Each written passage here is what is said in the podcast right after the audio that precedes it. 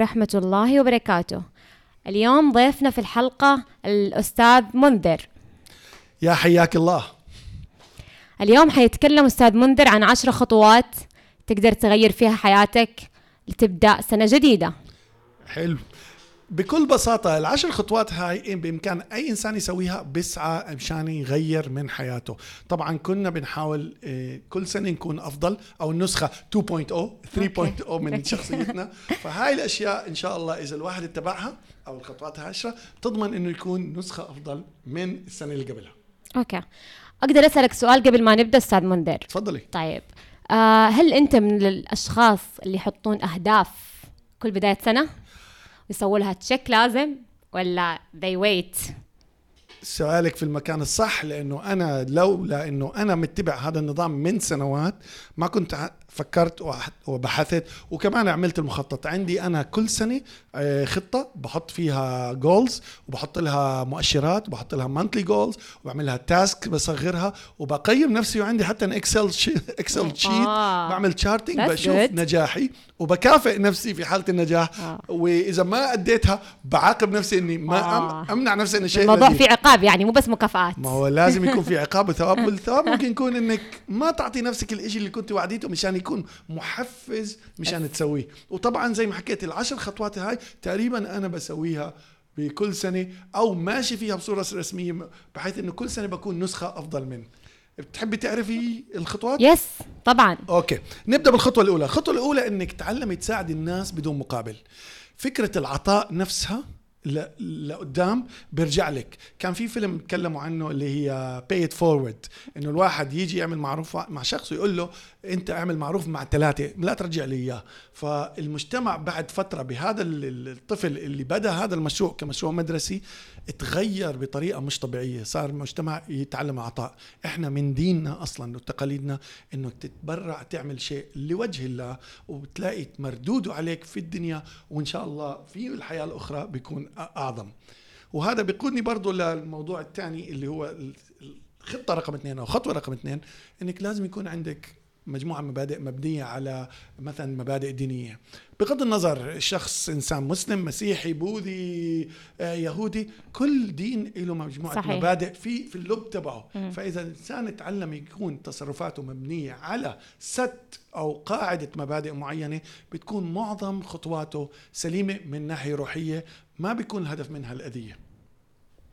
طيب آه عندي تعقيب على هذا الخطوة الأولى. هل أنت تحس لما في العطاء تنبسط أكثر من الأخذ ليش؟ لما إحنا لما نعطي في سعادة بترجع لنا. إيه أنا معك يعني أظن كنا بنجرب لما نتطوع في عمل معين. طبعا. إيه ويمكن جربتي أنت وأنا Yes. جربت إنه مرات إنك تساعدي شخص أو مثلا إيه، تساعدي إيه، ست كبيرة ولا رجل كبير يعبر الشارع ما بتعرفي كيف يومك بيكون بعده. مرات بتسوي إشي بسيط ما بتكوني قصدك. إشي تفتحي باب لسيدة إشي أو أو تفضي شخص عليكي في الدو في السيرة طويل وشايفيته شخص أكبر بالسن. بتلاقي باقي يومك تحسن في مردود نفسي رائع نتيجة العطاء. ويرجع لك بعدين بدون ما تدري Exactly. أنا إيش عملت. اكزاكتلي وبخصوص التطوع تكلمت عن التطوع أنا خلصت يعني تقريبا 53 تط- عمل تطوعي. ما شاء الله. يس فبالنسبة للشعور أنا لما أنا كنت أخلص العمل التطوعي وأرجع ما أقدر أنام. عارف شعور ال- الفرحة اللي ما أنت قادر تبى تنام بس مبسوط؟ Yes. لسه فيك فرحة تبى توزعها؟ هرمون السعادة منتشر ب... Yes. منتشر وبشده يس سبحان الله. فأنا أشجع الناس إنه أول شيء يكون عندهم يكون عندهم مخطط إنهم يتطوعوا وبالإضافة لأنه يحاول يكون تصرفاته مبنية على قاعدة دينية معينة أو أخلاق دينية معينة. طبعا. ننتقل للخطوة الثالثة؟ الخطوة الثالثة لها دخل بروح المغامرة اكتشف العالم. آه.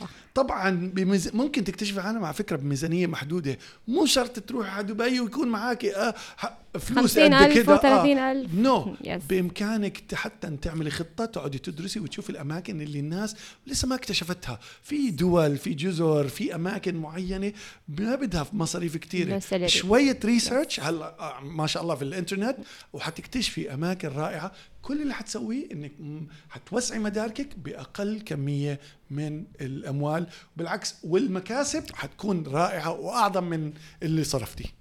It's all about searching. That's right? Exactly. yes. نروح للخطوة الرابعة. الخطوة الرابعة اللي هي متعلقة بالتدوين والكتابة.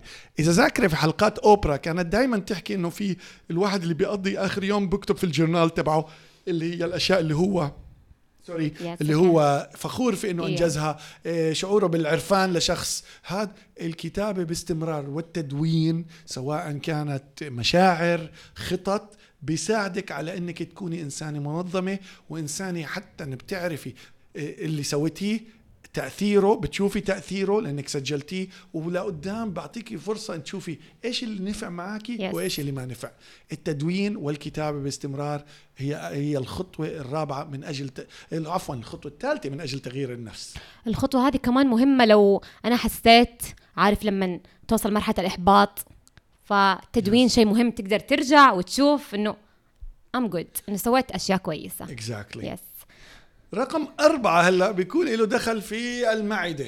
حاول تتناول الطعام اللي في البيت. معظمنا أدمن ال junk food والطعام الخارجي. نفسيا الطعام المعد في البيت بيريح الشخص آه، بتكوني مطمئنة أكثر لنظافته ممكن تتعلمي أنت حتى أن الله يخلي اليوتيوب ومليون كتاب موجودين أونلاين وكتب right. موجودة في مكاتب صحيح الأطعمة من مختلف أنحاء العالم لما تجربي تسوي إشي بإيدك وتدوقيه حتصدقيني حتشعري بمتعة مش طبيعية بالعكس وتدوقيه لأصدقائك و... والناس اللي تسمعي المدح في العيلة و- آه تاخذي Yeah. المدح. هذه. يعني أنا جربت البسبوسة بالموز لكذا عيلة و... بسبوسة بالموز اختراعي لا أنا ما قد جربتها هذه يا فيلادلفيا لازم cheese. تسويها لي عشان أجربها. أكيد هاي أنا حاطط مخطط ان أجيب لكم إياها هنا على إن شاء الله لازم. So, بسبوسه بالموز ما فيها شيرة وصحيه جدا. Healthy. السكر مم. طبيعي من الموز. عصير شوية عصير برتقال جبنة فيلادلفيا and you get the best بسبوسة ever. okay للخطوة الخامسة؟ now اللي هو إنه الواحد يهتم أو يبدأ بمشروع فني.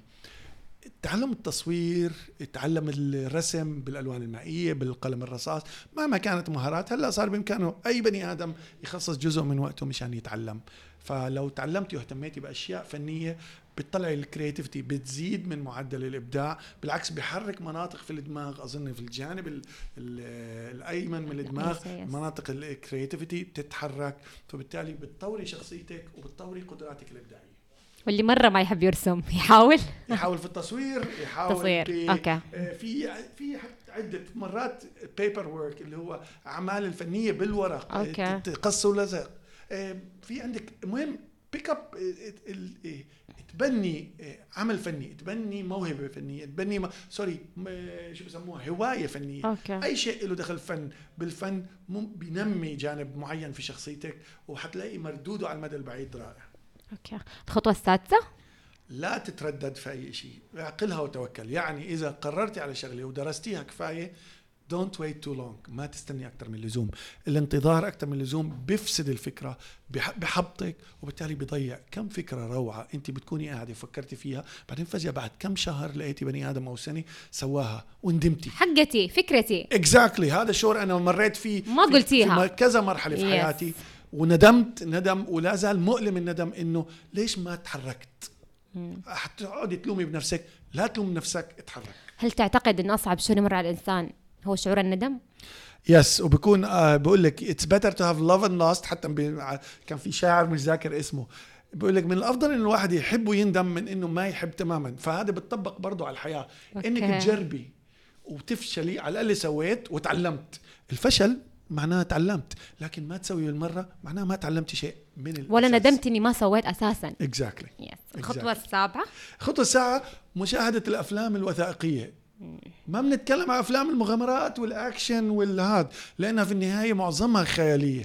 معظمها بتبدأ بمأساة بتبدأ بقصة بتنتهي بحياة عمرية في كاملة. لكن الأفلام الوثائقية اللي معظم أج- كاملة أف- أهملتها هي بتتكلم عن التاريخ هي بتتكلم عن التكنولوجيا هي بتتكلم عن ال- المستقبل بتتكلم عن اللي بيصير في الوقت الحالي ضروري جدا الإنسان يكون مرتبط بالواقع عن طريق مشاهدة ومتابعة سلسلة من الأفلام الوثائقية زي ناشونال جيوغرافيك سواء wow. عن عالم الطبيعة التكنولوجيا ممتع الحياة. جدا أنا من من مدمنينه بصراحة أيوة. كلنا هذا صراحة. محمود الخطوة الثامنة اللي هي لها دخل إنه دائما يكون عندك أهداف والأهداف زي ما حكينا تكون مكتوبة هلأ أي هدف مو مكتوب عبارة عن حلم ما لم تحولي هدفك لإشي مكتوب وتحطيه على هيك تلصقيه على على الأزاز بال- بالفسفوري على ال board أشوفه كل يوم. كمبيوتر حطيته Yes. wallpaper أمامك هدفك بيكون لما يكون مكتوب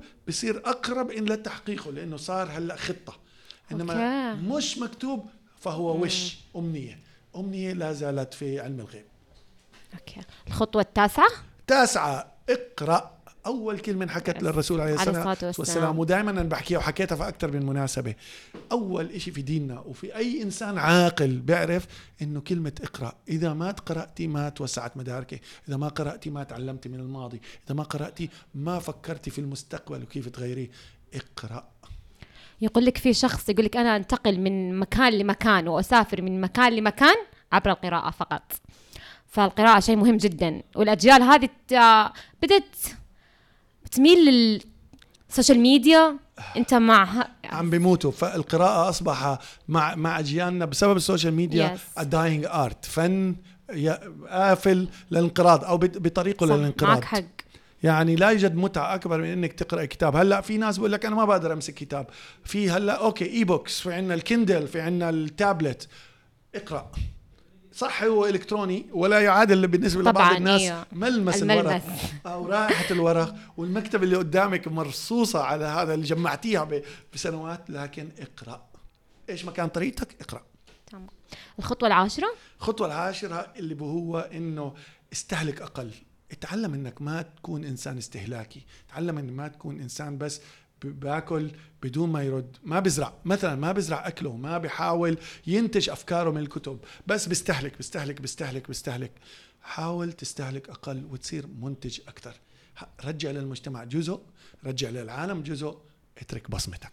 هل ينطبق على استهلاك البلاستيك ولا كمان لا؟ عشان هيك أنا ريوزبل حاول. إعادة تكراره. عشان هيك بحاولوا. فأنت لا تكون مستهلك. ممكن تستخدم قارورة غاز طبعا أيوه. وتعبي فيها مويتك خلاص ما في داعي إني كل يوم أشتري قارورة كل بلاستيك يوم وأكبها. بلاستيك بلاستيك I بلاستيك. can get a glass وحافظ عليها واصب مويتي فيها وخلص. الباقي حتى دايركتلي من الووتر فاونتن بدون ما يكون إني أستهلك أست... بتلويث البيئة طبعاً، إيوه. بمزيد من القوارير البلاستيك. أصلا تتذكر إنه كل شوية مو علبتي أقدر أعبيها كل شوية مو زي لما بلاستيك.